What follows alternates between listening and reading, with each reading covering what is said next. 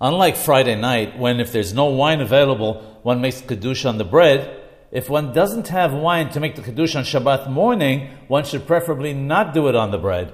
The reason for this being that the Kiddush made on Friday night contains a special beracha of Kiddush, of sanctification of Shabbat. But the Kiddush of the morning does not. As such, if one were to wash for bread in the morning and make the Kiddush over it, it would appear to be just an ordinary meal of the type that we make every day, and won't be recognized as being made specially for Shabbat. Instead, one should make it of Hamar Medina, an alcoholic beverage such as beer, which is commonly drunk in that area. It's done as follows. One first does Netilat Yadayim, and takes the cup in one's hand, containing a rebi'ith of Hamar Medina, and recites the verses of the morning Kiddush, followed by the bracha, the blessing of Shehakol.